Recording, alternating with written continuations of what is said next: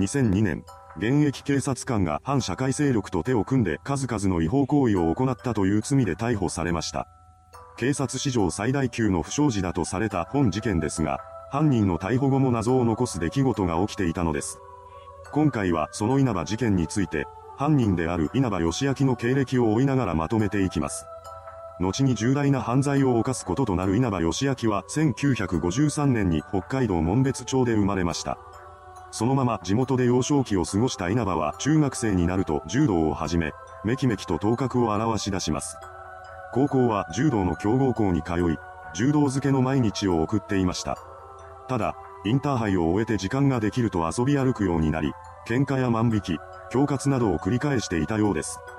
そんな生活を送るようになった彼ですが、日々柔道に励んでいたこともあり、その腕っぷしの強さはかなりのものでした。そのため、いつしか他校の不良も稲葉のことを恐れるようになり、周囲からは番長と呼ばれ出します。そんな中、いつものように街で喧嘩をしていたところを私服の警官に見つかってしまい、補導されるという出来事がありました。これをきっかけにして彼は警察を毛嫌いするようになります。そのようにして素行不良を繰り返していた稲葉ですが、柔道にかける情熱は変わっていませんでした。それ以降も練習に励み、大学は柔道の特待生として入学しています。大学では柔道をしながら教職の授業を受け、教員免許を取得していました。その頃の彼は柔道の経験と教員免許を活かして、柔道の指導者になろうかと考えていたようです。しかし、生活上の事情など様々な問題があり、やむを得ず教員になることは諦めます。その後、稲葉が就職先に選んだのは高校時代から毛嫌いしていた警察でした。その理由は柔道の能力を買われたことで、特別訓練隊員として北海道警察本部警備部機動隊に入ることを許されたからだと言います。警察官となった彼が担当したのは主に暴力団関係の案件でした。まだ若く、経験も浅かった稲葉に対して当時の上司は次のように語りかけたと言います。待っていても結果は出せない。自分に情報を垂れ込んでくる捜査協力者を作ってからが一人前だ。そのような指導を受けた稲葉は足を使って多くの被害者と接触し、地道な聞き込み調査を続けました。ここまでならば職務に真面目な警察官だったのですが、彼はそれ以上の域に足を踏み入れてしまいます。なんと、アウトローの世界で生きる暴力団関係者までをも捜査協力者として取り込もうとしたのです。彼ら裏社会の人間を利用すれば簡単に成績を上げることが可能だと気づいたからでした。そうして稲葉は汚職警官となっていきます。そんな彼がまず最初に始めたのは薬物や銃の入手です。ロシアンマフィアとのつながりを持つ捜査協力者に依頼をし、盗難者と引き換えにマフィアからは薬と銃を受け取りました。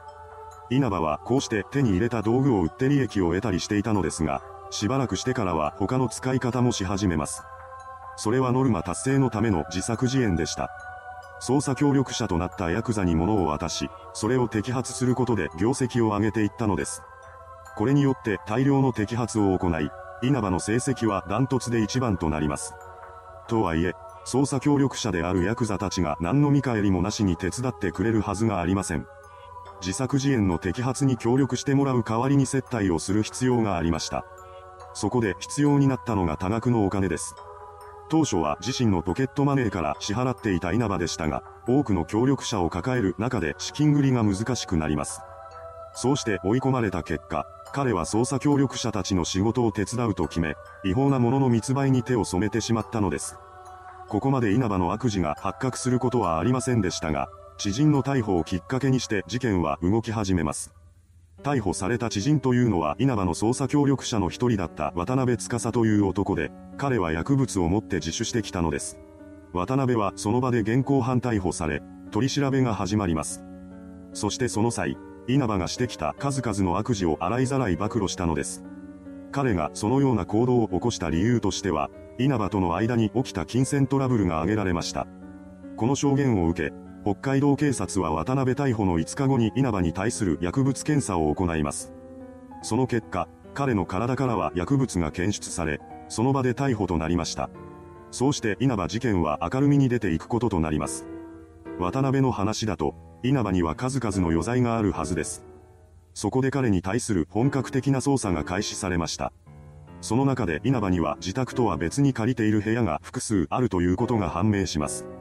それこそが犯罪行為を行うための活動拠点だったのです。警察は早速そうした部屋を調査します。すると、彼が自作自演の検挙をしたり、販売したりするために隠し持っていたとされるものが次々と発見されたのです。そうした事実を受けて捜査関係者が追及を強めると、過去に違法捜査があったということを自供しました。それは1997年に起きた事件です。その事件で逮捕されたのはロシアンマフィアで、容疑は銃刀法違反だったのですが、もちろんそれは事前に仕組まれたものでした。しかも、それには稲葉の上司も加担しており、組織ぐるみの違法捜査だったのです。そのように、稲葉事件には稲葉本人以外にも複数の警察職員が関与していました。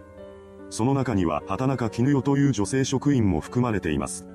彼女は既婚者だった稲葉と不倫関係にあり、彼の悪事についても知っていたようです。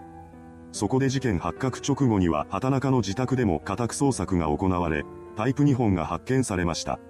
ただ、彼女本人の体から薬物が検出されることはなかったため、逮捕には至っていません。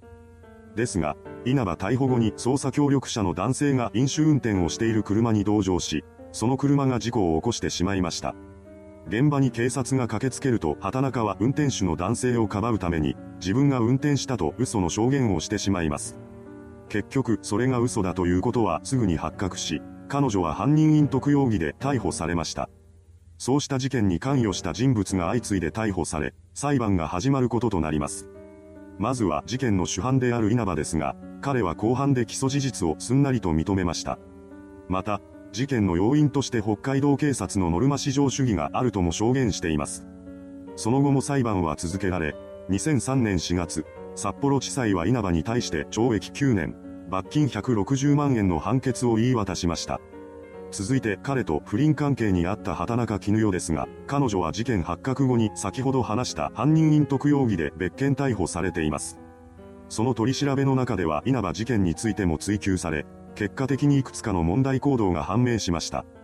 それを受けて警察は畑中を懲戒免職処分とし、札幌簡易裁判所は罰金20万円の略式命令を下しています。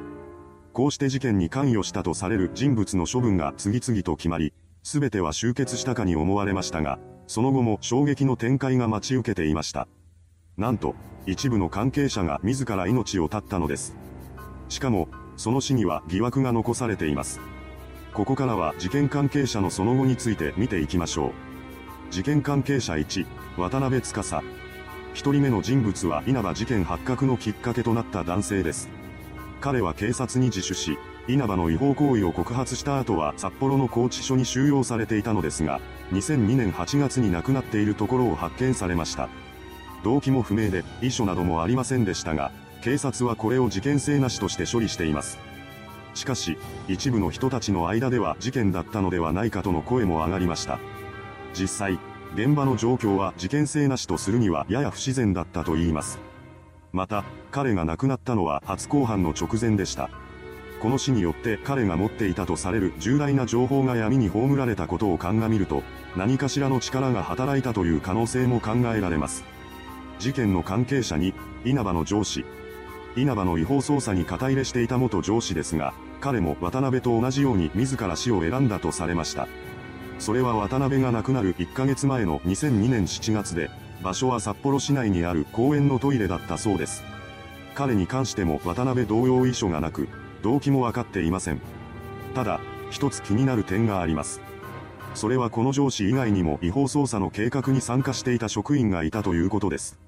しかし、彼の死を受けて全ての責任は一人だけに押し付けられてしまいました。事件の関係者3、畑中絹代。稲葉の不倫相手だった畑中絹代ですが、懲戒免職処分を受けた後の消息は不明となっています。どこかに身を寄せ、目立たないように生活を送っているのでしょうか。